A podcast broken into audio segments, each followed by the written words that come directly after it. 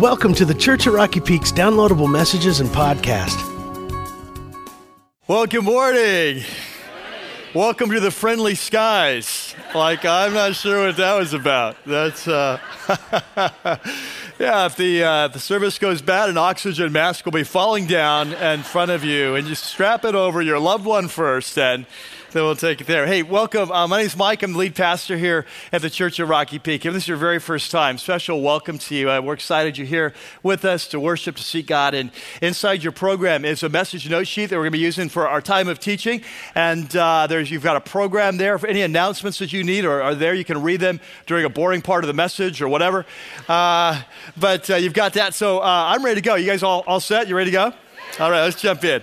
God, we're just so thankful for uh, what you're doing in our church and the way you, you truly are waking us up, calling us on to, to a whole new life, a life of passionate pursuit of you, being changed from the inside out by your spirit, be led kind of day by day by your spirit into this whole new life you've got us to be used to help change this world that you've put us in and to draw others to come to know you as well. And so we thank you for this day and this opportunity to dive into your word for this great topic that we've got. We pray that you would speak, you be our leader, our teacher, our guide. We pray that in your name. Amen. Well, if you're brand new, uh, not only want to welcome you, but we're in the midst of a series right now. It's called Behind the Music. It's a study of the Old Testament book of Psalms. And uh, whether you're familiar with Psalms or not, uh, Psalms is a very popular book in the Bible. But one thing we've been learning in this series is that a lot of people don't know this that the Psalms were originally meant to be sung. Were, we're kind of studying the top hits of Israel, if you were. In fact, the, the word psalm comes from the Greek word psalmos, which means song. And so what we're doing is every week we're going behind the music into the lyrics of uh, the words of these, these great songs were written by some of uh, Israel's top spiritual leaders over about a thousand year period of time uh, to learn what does it look like to walk with God well? What does it look like to enter into a relationship with God that's truly life changing, uh, passionate, uh, uh, kind of the life that He wants us to live? And so um, today, the topic on the table is worship. And so, if you've ever read through the Psalms, you know this that, that you don't have to read very far where you see one of the major topics in the book of Psalms is worship and praise to God, thanksgiving, that sort of thing. Many of the songs were written to be used in their worship services as part of their, their actual worship services. And so, today we're going to be kind of diving into this whole topic of worship. Uh, but uh, before we do, I just want to kind of quote one quick sidebar is that obviously worship takes in much more than just uh, what happens here at the weekend services. It takes in more than what happens in a life group or some other kind of worship setting where you're singing or praising or praying or whatever. That, that worship really for the Christ follower is a lifestyle. That worship at its core is about giving all that we are and all that we have back to God uh, in a life of service and, and worship. And so, so I get that. But today the focus is primarily on worship services because that's what Psalms is talking about. And so um, what I'm going to do is to, to get at this, uh, I want to make four quick statements statements about worship, what we learned from tr- what I'm calling true worship from the Psalms. And then we're going to come back and see how are we doing as a church, as individuals, growing as, uh, as true worshipers. So, there in your note sheet, you have a section called True Worship, what it looks like. And let me just jump in and make uh, four quick statements. Uh, we're not going to be looking at one particular psalm today, as we've often done in this series, but we're actually going to be jumping around to several psalms as we kind of uh, take this kind of a, a, wide angle look at this whole topic of worship. So here we go. The first thing that jumps out at me as you study worship in the psalms is that true worship flows from experience. Uh, in other words, that, that true worship is not a matter of, of, like religious ritual. It's not a result of sacred duty. That's not what it's about. That, that true worship in the Bible really flows out of a firsthand relationship with God where we're experiencing Him uh, in a personal way, in such a powerful way that it leads spontaneously to a life of worship. Um, in the New Testament, there's a great story where Jesus meets a woman he talks to her about worship. And it's there on your note sheet. It's in John chapter 4. And he says to this woman, A time is coming and has now come. So, in other words, with the coming of Jesus, we're entering into this new relationship with God as a human race. A time is coming, and has now come, when true worshipers, so you might want to underline that's the goal that we would be true worshipers, that true worshipers will worship the Father in what? What's he say? Uh, okay, say it again. Worship the Father in what? In spirit and in truth. So, in other words, he says that what God's looking for is people who really want to enter into a life changing relationship where, where, we're knowing, experiencing God in spirit through the power of God's spirit and in truth as he really is, that we're experiencing God uh, in, in such a way that it leads to a life of worship. And then he says, For these are the kind of, of worshipers the Father what? Seeks. Say it again. Kind of worshipers the Father seek. So God is looking for people who want to enter into this life changing relationship, experiencing Him as He is through the power of His Spirit in truth in such a way that their lives are changed and it, it leads to spontaneous worship. So, this is what you see in Psalms. That Psalms, in, in worship, Psalms is always more than it's going to church or doing sacrifice, but it's always more than that. That worship is really flowing out of a first hand relationship with God that's truly life changing. And then it's kind of naturally bubbling up, leading to worship. And I want to give you just one example of this. I'd like you to turn your Bibles to Psalm 18. Psalm 18 is a, a psalm of David, and of course, we could go to many psalms, but, but this is one of my favorites. Psalm 18, uh, let me set it up. This psalm was written uh, at a time in David's life where, where he'd gone through maybe 10 or 15 years of running for his life from King Saul. And, and, so God had, during that time, protected him, provided for him. And so during those years, uh, David had, had become very close with God. It's often through the hard times that we get close with God, isn't it? So he experienced that. And so during this time, kind of the God of his fathers, the God of his nation, had become his God. And, and so it's out of that firsthand experience of God in his life as his rock, his salvation, his fortress, whatever, that, that he rates this psalm. And so, so if you look at the title, it says, For the director of music music. So, as I've often said, these are songs. They're, they're written for to be used in the worship service office. So he says, for the director of music, it's a psalm of David. It's a he's the servant of the Lord. And when we see all uh, Lord in all caps, what's that mean again? Yeah, Yahweh. So he's the servant of Yahweh. And so he sang to Yahweh the words of this song. Catch this when Yahweh delivered him from the hand of his enemies and from the hand of Saul. So, so you catch on what I'm saying? That this, this worship, it's not like David's going away and writing a song. What would be a good song to be used in worship? And just kind of like, what would sound good? What would make a top hit? Like, how, how can I, like this song is flowing out of his life experience. And so here he goes. He starts off in verse one. He says, I love you, O Lord. I love you, O Yahweh, my strength. And so he starts off with this passionate statement of God, you've captured my heart. I, am passionate about you. Why? Because he's experienced him in such a powerful way. And then he goes on, he, he explains, he says, Yahweh is my rock, he's my fortress, he's my deliverer. So he'd experienced this in his life. My God is my rock in whom I take refuge. He's my shield and my the horn of my salvation and my stronghold. And I want you to catch something here. Look in verse 2. I want you to see how many times he uses the word my. Uh, if you count them, there are eight times in one verse he says that God is his God. Uh, in other words, like last week we were in Psalm 23, we said the Lord is my shepherd. We talked about this how, how every one of us in our life has to go through a transition where the God of our parents or the God of our church or the God of the Bible becomes our God. And that happens through personal experience. And this is what had happened. So look how many times he uses the word my.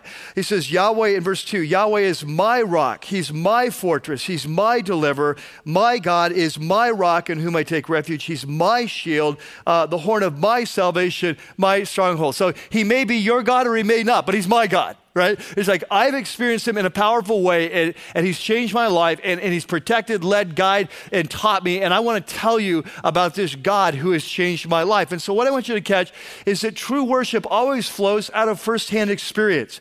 It, it can come out of our firsthand experience of God leading, guiding, teaching, providing, that sort of thing or it can come from firsthand experience where God opens our eyes to new spiritual truth about who He is.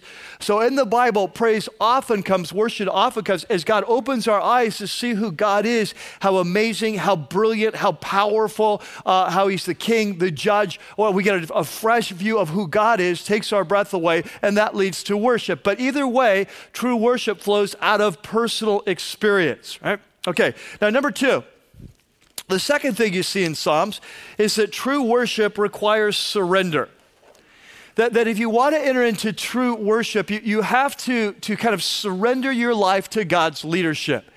In other words, it's impossible, for example, to come here in church and sing songs like, like You Are the One, or You're Awesome, or You're the Lord, You're the King, whatever we sing. And then yet, in reality, we're living for ourselves. We're, we're in reality, during the week, we're, we're not really living as He's King, He's Lord. We're really living for ourselves. We're doing the things He says don't do. And so, what you learn in the Psalms is that's impossible. It's impossible to live a double life and enter into true worship. And it's funny because as a race, this is often what our natural instinct is as a race, our natural instinct is often to think it's possible to kind of live for ourselves during the week and then somehow buy God off on the weekend by coming and doing the appropriate worship, beads, incense, uh, money, whatever the thing is, saying the right prayers. And if you study the history of the human race, it's always been this way. It's always been. In fact, in the Old Testament, uh, uh the, the, story, and back in the book of Isaiah, uh, the prophet Isaiah takes the nation of Israel Israel to task because they're doing all the right stuff. They're going to temple, they're bringing their sacrifices, they're burning their incense, they're saying their prayers. And God says in Isaiah 1, this is on your note sheet if you want to check it out later, just the reference. But Isaiah 1, uh, God says, knock it off. Stop coming to church. You're driving me crazy. Your offerings are meaningless. Your incense is detestable. I'm sick of you trampling my courts. Like, just stop. When you pray, I'm not listening. Right? So, so what you see throughout the Bible is that, that worship has to flow out of a heart that's surrendered. Now, now, it doesn't mean that we always get it right or we never make mistakes. Obviously, we do. David did. We know that. But when we do, we have to come back and surrender again. We have to ask God, hey, will you forgive me? I'm under your leadership again. And then we can have true worship. But it's impossible to go before God and to, to worship Him. You are the Lord, you're the King, while living a lie. As if it, does that make sense? And so you see this over and over in Psalms. So, for example, turn with me to Psalm 15. Psalm 15 is a, a, you might call it a liturgical psalm. It's a psalm that's being used, it would appear in the temple for worship. And David starts off by asking a great question. And the question in verse 1 it says, Lord or Yahweh, um, who may dwell in your sanctuary or who may live in your holy hill? So the question is, God, who can enter into relationship with you? The holy hill is Mount Zion in Jerusalem. Sanctuary is the tabernacle or temple. So what he's asking is who can come to church essentially in his life, in our life, who can come to church and enter into true relationship with you and partake in worship? Like what's it take in order to have relationship? And the answer comes back verse 2, he whose walk is what? Blameless and who does what is righteous. So in other words, if you want to enter into God's presence and have relationship, you have to have surrendered to his leadership in your life. You can't be living a double life. Now, just a quick sidebar this because I want you to picture how this would work. Most scholars believe that Psalm 15 would be what we'd call a liturgical psalm. So, in other words, uh, a picture like this that we all come to church, right? We're all here, we're in the temple, and a priest would stand up and he would call out to Yahweh to start the service. And what he would call out is verse what? He would say, Yahweh, and he asked God this question Who may dwell in your sanctuary? Who may live in your holy hill? And then across the way would be maybe another priest or a group of priests or a congregation or something who would answer back for Yahweh. And they would answer back and say, He whose walk is blameless and who does what is righteous. So you catch this kind of like an antiphonal calling. One priest, God, who can enter into your presence? Here's the answer, his whose life is surrendered. And, and so then they begin to unpack, well, what do you mean to live a blameless life? And what you see in the Bible, of course, is there are two major things God desires of us that we would love God and we would love one another, right? And in Psalm 15, the emphasis is on loving one another. And so he says in verse 2, he whose walk is blameless, who does what's righteous. Now he begins to unpack what he means, who speaks the truth from his heart. In other words, we would, we would be honest in our relationships with one another, who has no slander on his tongue, that we're not using our words to run others down, who does his neighbor no wrong. In uh, Romans 13 in the New Testament, The Apostle Paul says that love is the fulfillment of the law because love does his neighbor no wrong. And, and that's the idea here. Uh, he casts no slur on his fellow man. He despises a vile man, someone who's kind of rebellious and hurting others, but honors those who fears the Lord, who keeps his oath even when it hurts. And so, as Christ's followers, we're to be people of commitment. We make a commitment, we keep a commitment, even when the price of keeping the commitment goes up to more than when we made it. And so, and so he's kind of fleshing out this is what I mean to, to who can have relationship with God, who can enter worship, kind of who's, who's kind of living the surrender life. What's some example? Here's some examples. If you skip to the end of the psalm, he who does these things will never be shaken. God will be with him. So, so here's the message. Hey, you want to enter into God's presence, you want to have true relationship with God, then you need to live a surrendered life. Now, obviously, at times, if we get off track or if you're far from God, no better place than to be in God's presence to come back and ask for His forgiveness, and then you're back on track and you're under His leadership again. But, but there's impossible to have true worship going on if our life is not surrendered to what He's asking of us right now. Okay? So that's number two. Number three, the third principle, and what we're going to do, like I say, we're going to go through and look at these three principles, and we're going to come back and see how we're doing. So the third, the third principle is that true worship leads to encounter. In other words, the whole point of worship, coming together to worship, is to experience God, to encounter Him together, to come into His presence and experience His presence together. Let me give you an example of this. Turn with me to Psalm 27, also Psalm of David.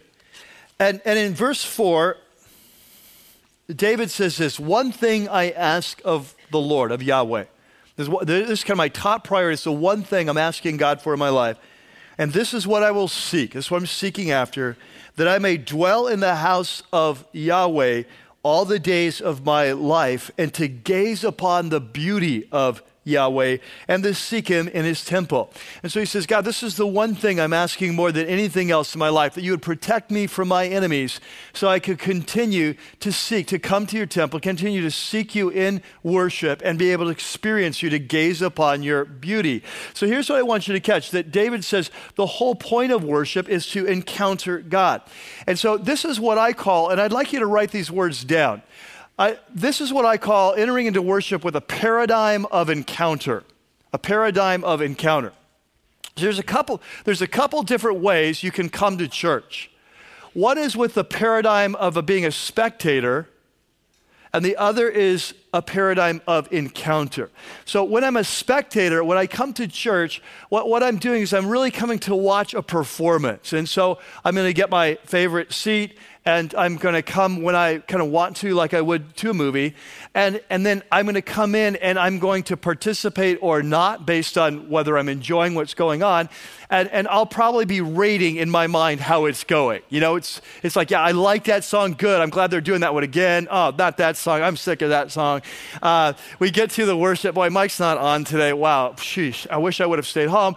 It's a six on a scale of one to 10, you know, whatever the thing is. And so we kind of rate this thing out. It's a paradigm of being a spectator, a, a, kind of a consumer mindset, right? And so, but what you see in the Psalms is it's not that, it's a paradigm of encounter. That, that when David says, when we come to church, when we come to gather, we're, we're coming as his people to encounter God, experience him together. So, so let me flesh this out a little bit more. I want you to turn with me to Psalm 24. It's a great example of this. So, so Psalm 24 uh, is very similar to Psalm 15 we just looked at. And in verse 3, David starts it like this Who may ascend to the hill of Yahweh?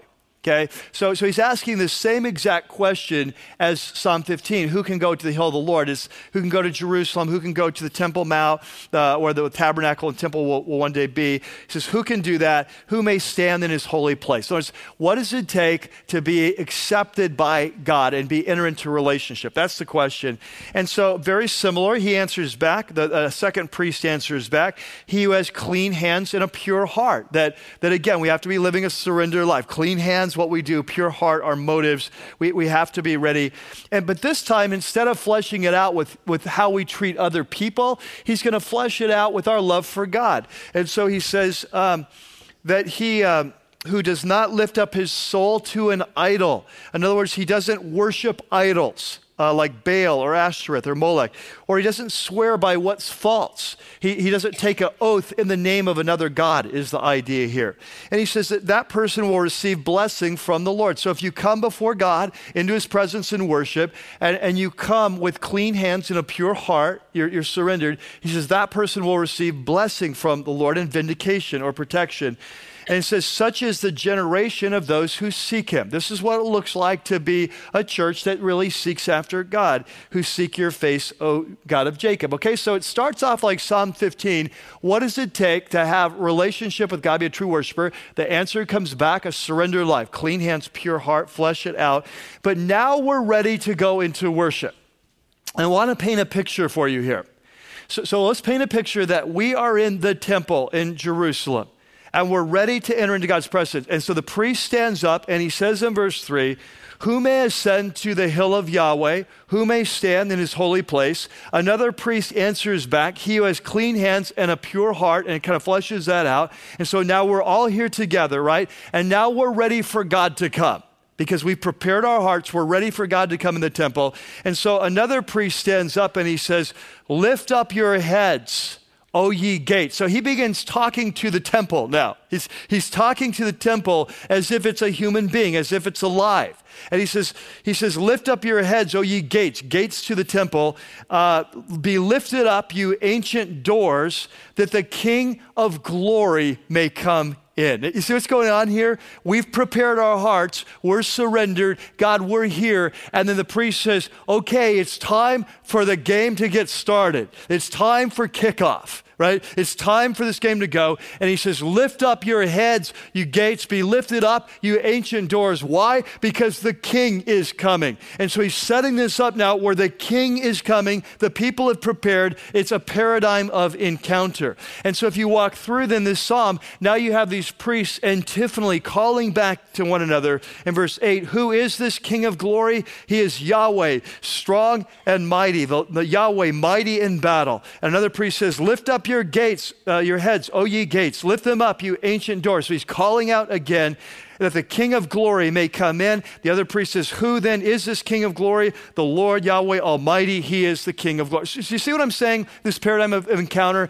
That's the people of God coming together, preparing our hearts, and we're, we're getting ready to meet the King. And then once we've prepared our hearts, we've surrendered, we say, Okay, let's open the gates, let's open the doors. It's time for the King to come. Wake up, gates, lift up your head, ancient doors. The King is coming. And so this is the picture of of worship. It's what I like to call a paradigm of encounter. And so true worship uh, comes with expectation. True worship comes with this encounter uh, mindset. Now, number, number four, the fourth principle goes like this is that true worship grows with expression.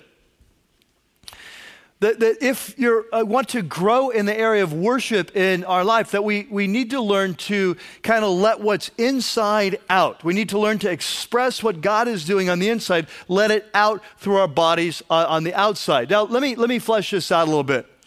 Like in a room like this, I won't ask for a show of hands, but in a room like this, some of us are more extroverted and some are more introverted, right? And so if you're extroverted, you're more naturally expressive. And, and there's a short distance between what you think and what you say. And so uh, we, we know what you're thinking, right? Because you're telling us. And like a really strong extrovert is kind of has a running monologue going, and we're just kind of listening along, right? And, and so, uh, and so, if you're an extrovert, that it's really natural to express yourself throughout all of your life your passions, your dreams, your visions, what you're feeling, whatever. If you're an introverted, uh, you're more naturally reserved and you're going to be slower to let us know what's going on on the inside. We're probably going to have to get you to, know you better for we know your deepest passions and so on. And so, I get that. And here's what I want you to catch that's how God has created us. God has created us some to be more extroverted, some to be more introverted. There's nothing wrong with that. So as we go into this section on this, this principle on worship, I'm not saying that God's trying to change you from who you are. Okay? But the point is, you need to be, if you want to grow in worship, you need to be true to who you are and let the inside out. Well, oh, it's inside of you out. So let me give you some examples. There on your, your note sheet, what you see from the Psalms is that uh, worship is, is often a full bodied experience. So, for example, in, uh, in Psalm 27, uh, David says, he's, he's, talking about going to church or the tabernacle. He says, At the tabernacle, uh, uh, will I sacrifice with what? Wow. I'm going to shout with shouts of joy. I'm just, just so excited. I'm, uh, whoa, good to be here. Shouts of joy, yeah. Uh, let's, uh, let's try it again. Um, at his tabernacle will I sacrifice with what? There, there you go. Welcome to the service. Welcome to the service. awesome to see you, even with a good, a good night's sleep, extra sleep. But um, yeah, so so so then he says, uh, "I will sing and make music to to the Lord." And so uh, and, and, so, you know, David, a man's man, right? He, he's, he's a warrior. Uh, he, he's a passionate guy. We'll be talking about that in a couple weeks. Uh, David is just a great model for me of what it means to be a man, to, to, to be uh, kind of God's man. And so he, he's a warrior guy, but he's, he's coming to, to, to worship, right? And he's into this. I mean, he, he's, uh, he's got his sacrifice. He's ready to go. He, he's going to sing. He's going to make music, and he's going to shout. It's a picture of high energy worship, isn't it? I mean, it's just, there's energy going on here. And so, so th- there's one example. Look at the next one, Psalm 63. Dave, this is David, and he says, I will praise you as long as I live. It's a lifestyle. And in your name, I will what? Okay, I will lift up my hands. Now, now let's just do this so, so no one feels weird. We'll do it all together. Can we just do this for a second? Just lift up your hands, all right? Okay, ready to go. Okay, in the name of the Father and the Son. No, just kidding. Uh, That's the first time that ever happened. But um, no, it, yeah, so in the Bible, you often see this that, that worship uh, uh, is done with lifting up of hands. And, and, of course, it's just, it's just a, it's a posture uh, of, of saying that God, you are amazing. You've captured my affections. I, I want to give all that I am, all I have to you. It, it's, it's, it's a posture, maybe somebody's receiving from him what he has. But it's very common. In fact, in the New Testament, uh, the Apostle Paul says in 1 Timothy 2, he says, I want all men everywhere to lift up holy hands in prayer. So, if you're a man out right now, if you're not a man, don't, don't have to do this, but if you're a man, uh, could you lift up your hands with me? So the Paul says, I want all men everywhere to lift up holy hands in prayer. That's good, guys. Some of you are like, I'm not sure. Well, I, I can't help you. Um, Okay, so, so the point is, is that worship in Psalms is, is full bodied worship. And it's so important for us to understand this because this is the way God has wired us. I want you to catch this. As human beings, we are not disembodied spirits, we are embodied spirits. And what that means is there is a connection between what happens in our spirits and our bodies, they, they influence one another. Uh, uh, studies have been shown like this. Like, if a person is depressed and, and they're down and they sit across from someone who's smiling, it's hard for them not to smile. That, that we're, bodies impact us and our own body impacts and what we're feeling what we what we express you know there's a connection there like like, ima- like imagine that this is why for example when you go to a great football game right a great football game or say a great concert this is why you want to express yourself. Right? This is why when there's a great play, you rise to your feet, you clap, you high five, you scream and yell. It's why in the concerts in the old days, you pull out your lighters and you light them. It's why if you go now, you pull out your iPhones, you know. Uh, but, but why are we doing that? Like, why are we, you go to a great concert, why are we out there swaying with the music or, you know, clapping or screaming or, or why? Because there's something within us that says, this is awesome and I want to participate. And, and my, it's not enough just to sit there and go, do you have a golf clap? right? Like, like, can you imagine this? Can you imagine next time you go to your favorite sporting event, like, like uh, I was going to say NBA, but that probably won't happen ever again. Uh, let, but let, us say that like a football, you go to a great football game, right? And, and, so you're there, and as you go in, they give you a brochure and say, for one day only, uh, we're, we're doing whatever. And so there will be no clapping today. There will be, you cannot, you can watch the game, you can give a golf, a golf thing, you know, like, hey, Frank, he's approaching the 18th. You know, you can do, you can talk to your neighbor like that that, but you cannot high five, you cannot yell, you cannot scream. Can you imagine like how boring a game that would be? Like you would be, you would like the game, but it would feel so inhibiting, right? Because there's something within you that responds to excellence. Can you imagine going to a concert and it's like you're not allowed to sing along. You're not allowed to stand. You're not allowed to sway. There's no iPhones going. You can't do anything. You just have to listen. Like, can you imagine that? You know, even if it's like a symphony where you're not standing up and swaying, but like at a symphony, like, okay, at the end of the music, you cannot clap. There's no standing ovations. There's no clapping. You just, I mean, it would drain it, wouldn't it? Well, catch this. God has wired us as human beings that we respond to excellence in any field. Uh, and so it doesn't really matter. Like if you see a business that's excellent, you want to tell your friends. If you have a great experience, if you go to a concert that's incredible, you want to share that. You want to tell people that. I got here this morning, one week, uh, one day I was here very early. It was before sun rose. And as the sun was coming out, I looked out of my upstairs office and over the valley, the, the, the sun was just starting to come over the, over the, the mountain. And I'm like, I've got to tell somebody. And there's no one awake. And so I'm going to go out there and I take a picture and I tweet it up and it goes to my Facebook. And some of you begin to, why? Because you just want to tell somebody right? When, when you see something amazing, you, and that's because God has hardwired us to respond to excellence. And guess what? The source of all excellence in the universe is, in any field, it's God Himself. He's the source, as James says, of every good and perfect gift. And that's why when you see a sunset, when you see an amazing catch, you hear a concert, you see a business that's thriving, there's something within you that wants to stand on your feet and clap. Well, the same is true in worship. And that when we experience God in a, in a life changing way, there's something within us that says, I need to respond to that. There's something within us that says, I, I, need to let that out. And so here's the point that as you do, worship intensifies. That in the same way that it's very different watching your favorite team on your flat screen at home by yourself with a bag of popcorn and being in a stadium with 50,000 people, it's a totally different experience. In the same way that, that when you're with the people of God and everyone is entering into expressing their worship, however it comes natural to them, there's something contagious about that. And worship grows, it increases. So here's what I want you to catch is that worship intensifies when it's expressed. That as we express it, something, it takes it to another level, just like at a football game, a, clapping or high five takes experience to a different level. Now, okay, so those are the four principles, all right? So that worship flows out of our personal experience of God, that worship demands, requires our surrender, that worship uh, requires uh, that we enter into an encounter mindset. And then finally, that worship uh, intensifies, grows when we express it. Now, the question I have, the next section then, is to get real practical is true worship, are you growing? And so, Jesus said that he's looking for people who are true worshipers. And the question is do you want to be one of those people?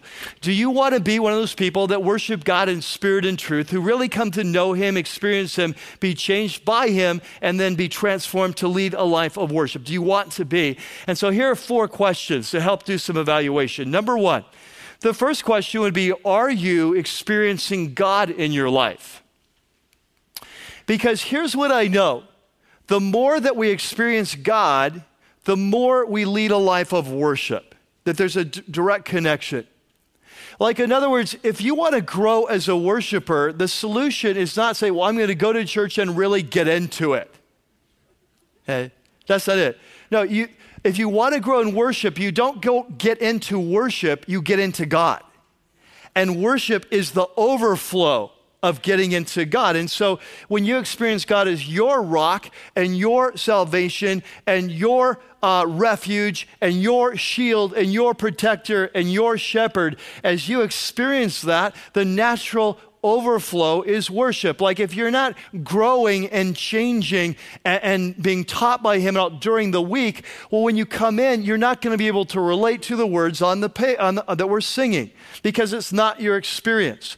But if you are growing, changing, being taught, led, protected, rescued, if that's happening in your life, then when you come in, you identify with those words. Those words are your story, and now you enter in. It's like it's like love songs, you know, like like a love song, like uh, on the radio. It's it's great. You might like the song. It might be a good song. You might like hearing the song, but but wait till you fall in love and hear that song. I mean, it's just a totally different experience because that song is not just a song now that you like or don't dislike. That song is an expression of your life, and you can enter into it. And it's the same in our relationship with God. For for David, these are love songs, right? I love you, O Lord, my strength. I've experienced you. You've changed my life, and it's out of that I, I worship. And so for you, the question is, is that your, are you growing? Are you, are you changing? Are, are you experiencing Him? Is He becoming your rock? Second question.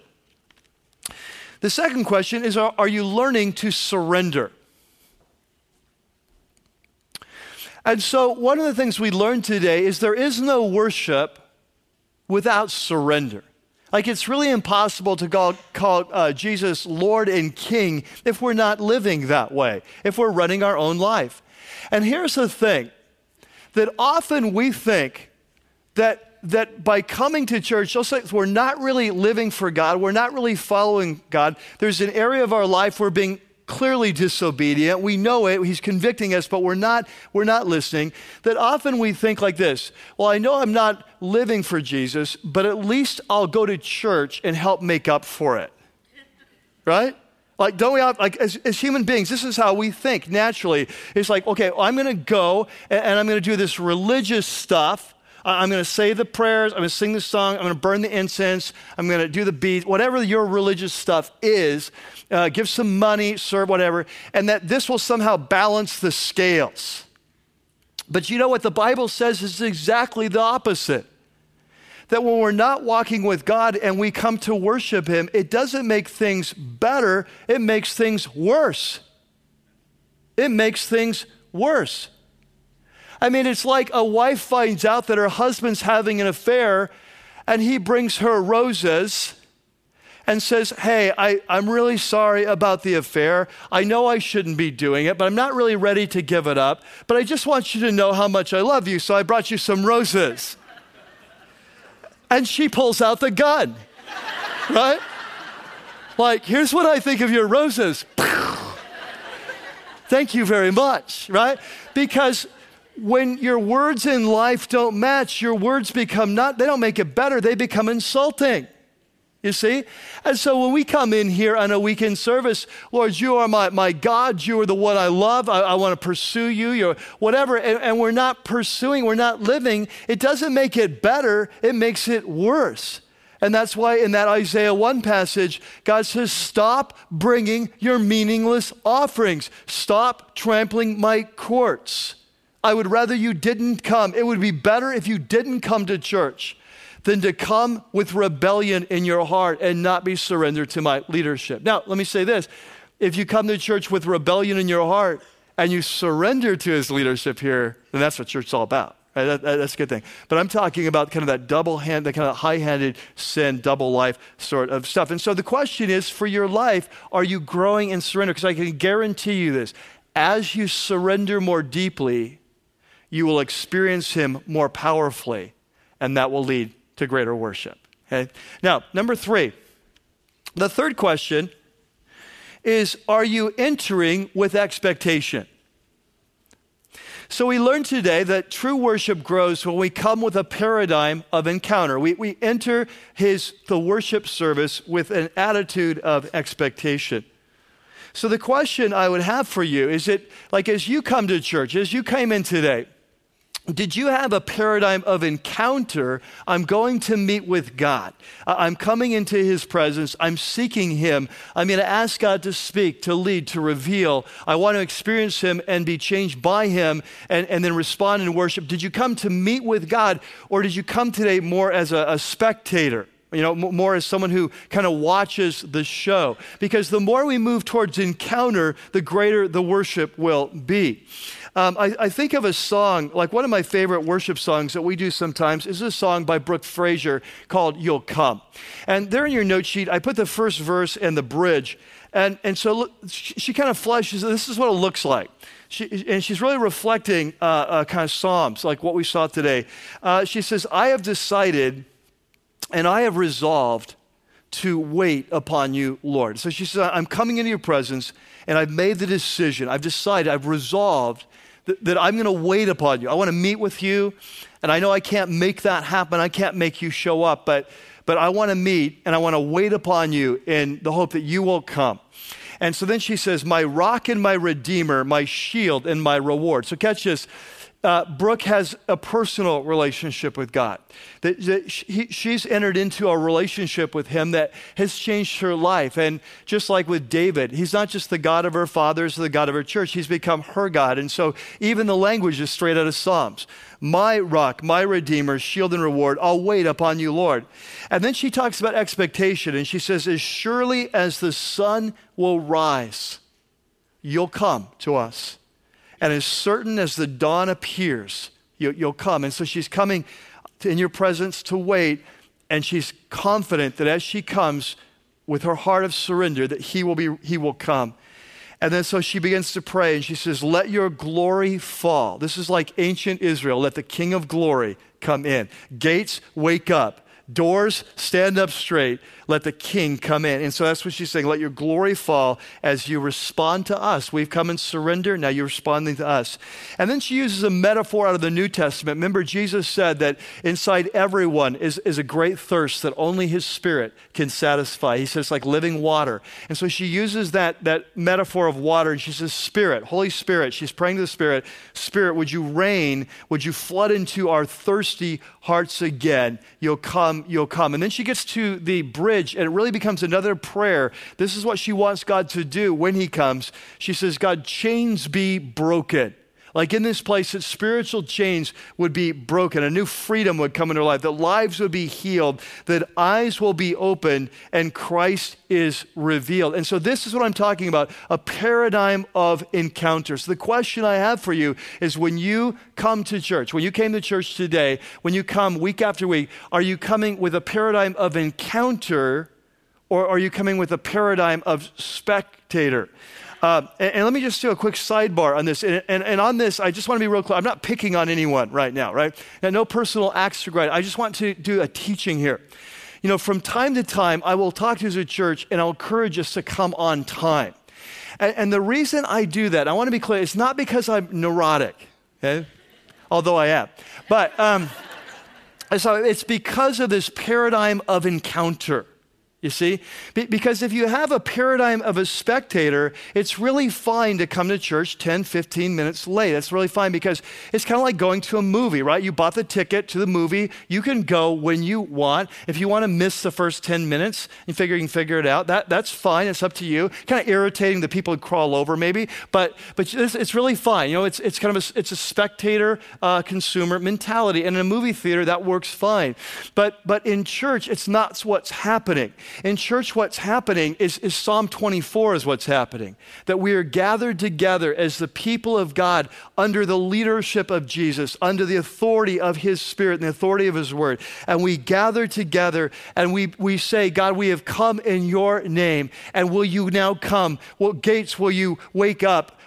Doors, will you, will you raise up your heads? We are, we are ready here and we are ready for the coming of the King. And so once you understand this, you realize how it doesn't make sense to come late. It'd be like going to a wedding late. Coming in 15 minutes, the bride is already down the aisle. You know, that it's like, it's like you've missed it. You've missed the bride right? You've, you've missed the high point of the wedding where you stand up and you turn around and here she comes and you want to be there for that moment because it's about that moment and it's about what's going to happen. And so, and so once you understand that, you understand that coming to church is not like going to a movie. That coming to church is we're coming to meet the king. And so you want to be here so that when the king comes, we are here as his people to welcome him and to say, Come, we are ready for you.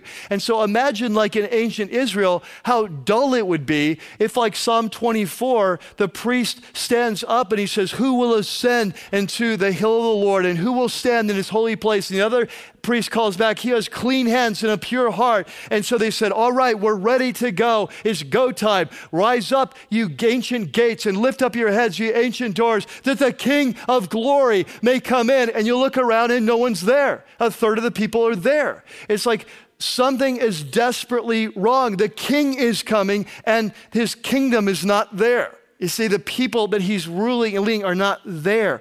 And so um, I, I, think, you know, like imagine that happening in ancient Israel. It's just a bad day. You know, the people couldn't find parking spots for their chariots. You know, the, the pita bread didn't rise. The, uh, the, you know, the sandals couldn't find their sandals, but whatever, the people aren't there. And so the king has come, but the people aren't there. You see? And so, so that's what happens here. So again, this is not meant at all as a word of rebuke. And I wasn't even paying attention to who came in late today. So if it looks like I'm looking at you, I'm really not. But, um, but what, I, what, what, what, I'm, what I'm trying to paint here is a whole new understanding of what happens here. And, and so it really doesn't take that much difference. It's probably, probably, for most of us, it's just like getting up or leaving the house 15 minutes early, you know. But what, what it really requires, it's not so much the time, it's a mindset. What it requires is a new paradigm of what happens. Because the reality is, is when we start a worship service and you're not here, it's like the king has come and you missed it. And it's not just that you missed it or he missed you. It's not just that, but that because of the nature of worship that's so corporate and it's so contagious, that we've all missed you. We've all missed you. It'd be like a game where no one's there. It's just it's not the same, you see. And so, so the question is, um, that are you growing in this understanding? Are you, are you coming with an expectation? And then, number four, the fourth question is Are you growing in freedom? We've, we've seen today that there's a connection between our bodies and our spirits, and that if we want to grow in worship, that we need to learn to let what's inside of us out. Now, again, just to be clear, I'm not saying that we all should worship the same way because we're wired differently, right? I'm not asking you to be something you're not. What I'm asking is you'd be the person you are. You see, that, that, that what, what's happened is that often we, we just not learned this, and so we, we come with certain expectations of what we should do or shouldn't do. And it's really, it's not about what's happening in our heart. We just never learned this, this principle of letting the inside out. Uh, I, let me tell you my own story. Like in this, in this whole area of worship, I grew up in a church where uh, you didn't raise hands. Like no hands were raised. If, if your hands were raised, it meant you had a question, which was very inappropriate, you know?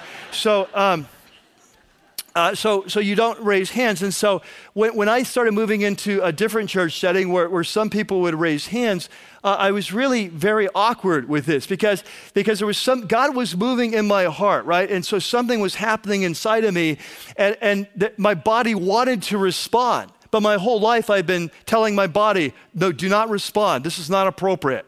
Hold that for football games, hold that for concerts, but this is not an appropriate time. And that's, that's what I've been taught. That's what my culture, my church culture had taught me. And so I'm in there and I'm seeing some people raising hands, and God's working in my heart. And, and, and I, I, lo- I love It's like Psalm, uh, Psalm 18 I love you, O Lord, my strength. And in my heart is growing in passion for Him. And yet I've never been in an environment like this. And so my my body wants to respond, right? It's the true me. My body wants to respond. I'm not trying to impress anyone. My body wants to respond, but I'm kind of telling my body to sit down and shut up, right? And so, so what's going on then is that over time, as this passion begins to grow, I, I want to begin releasing this. But can I tell you, it was the most awkward thing in my life. It went like this worship progressed like this. This was my first baby step. Okay, we're singing, right? We're worshiping. It's my, it's my first step.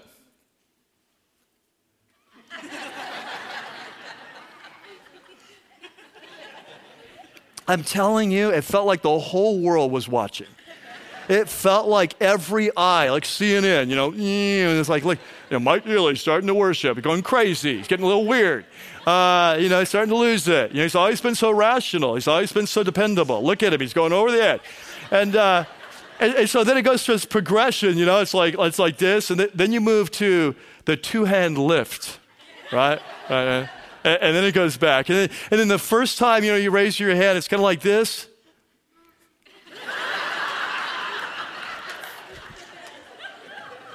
right? And then it's, you know, But I mean, it felt so awkward.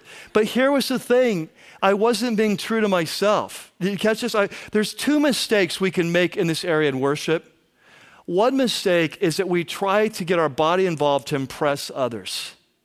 And I don't know if you've ever been in a situation like that, a church or whatever. It's almost like a mark of spirituality, how you respond. And so there's almost like pressure for you to do certain things to show how spiritual you are. And that's horrible. Like, you never want to do that. You never want to worship in order to impress someone else. Like, worship is between us and God. we never want to do that. You never want to be untrue to yourself and what God's doing, and you just impress it. Never. Okay, that's a mistake. But honestly, I don't think that's the biggest mistake here at Rocky Peak. I don't think that's what, what happens here a lot. Here's the more, the more common mistake here is that you never want to be untrue to God because of what you think other people will think of you, right? And this is, I think, the biggest thing for here that often we don't want to express in worship because we're afraid that they're afraid we think we're trying to be spiritual, or they think they'll feel uncomfortable, or you're having the same phenomena that I had. You know, so I, I kind of went just so awkward.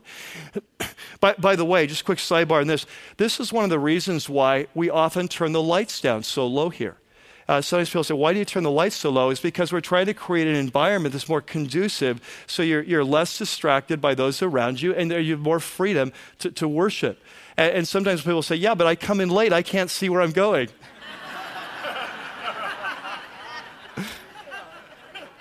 well, now you know what I think about that.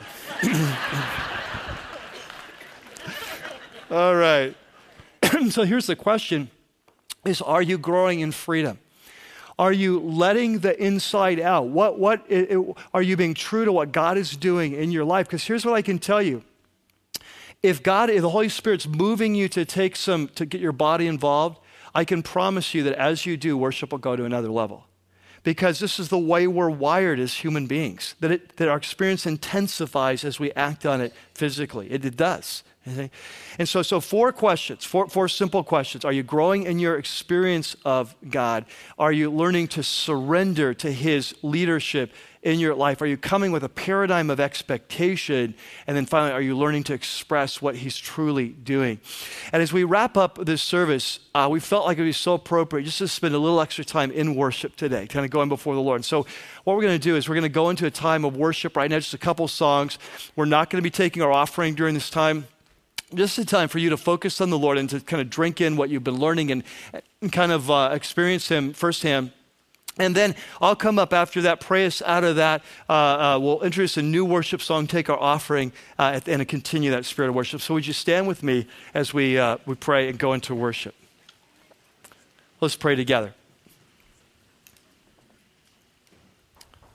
God, we're so thankful for what you're doing in our church and the way you're waking us up and calling us on. And Today, God, we talked about such an important topic of worship, giving back to you the honor, the praise, uh, the, the love, the affection that's due your name because of what you've done. And so, God, we pray now that as we come into your presence and we come into this time of worship, we pray that you really would give us a new freedom and that we would allow us on the inside to come out as we worship you, as we experience your presence, as we surrender to your leadership, and as we come with a paradigm of encounter. We pray this in your name.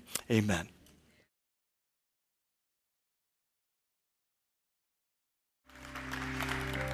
For the glory of your name. Isn't that what it's all about? That we would be a people that would live for his name and his fame, and ultimately that's worship is, is all about. It's giving him back the glory that he deserves and calling attention to him, that we would be a worshiping community, that he would so have captured our hearts that those around us would wonder, who is this God who has so captured your hearts? And that they would come and see, they would want to know this God who can transform their lives as he's transforming ours. And so uh, may the Lord be with you as you live a life of worship this week. I hope that you can um, be with us next week. Uh, we have a great service planned. Um, next week we do baptisms. Uh, we already have 35 people uh, that are signed up to be baptized uh, next week. And uh, so we're excited about that. I'll be doing kind of a, a, a full service message, uh, maybe a little bit short, but basically about the same. Uh, but it's on Psalms. It's on the Messianic Psalms. You know, in the Old Testament, uh, there was this promise given that one day a great hero would come who would deliver us. And of course, that turned out to be Jesus. And there are all these hints and foreshadowings and predictions in the Old Testament where God was kind of paving the way about this one who would come his life, his death, his resurrection. And so next week, we're going to be talking about those, uh, those, those prophecies in, in uh, the book of Psalms. Uh, and, and then, of course, then we'll be celebrating the fulfillment of those prophecies by baptizing people who have come to be saved by the hero, the great hero. And so I uh, hope you can be with us. It'll be a tremendous uh, service. But until then, uh, may the Lord be with you. May He be your rock and may He be your redeemer. May He be your shield and your sword. Maybe He the one that goes before you and the one that comes behind you. May the one He be the one who rules over your life and is over all that you do.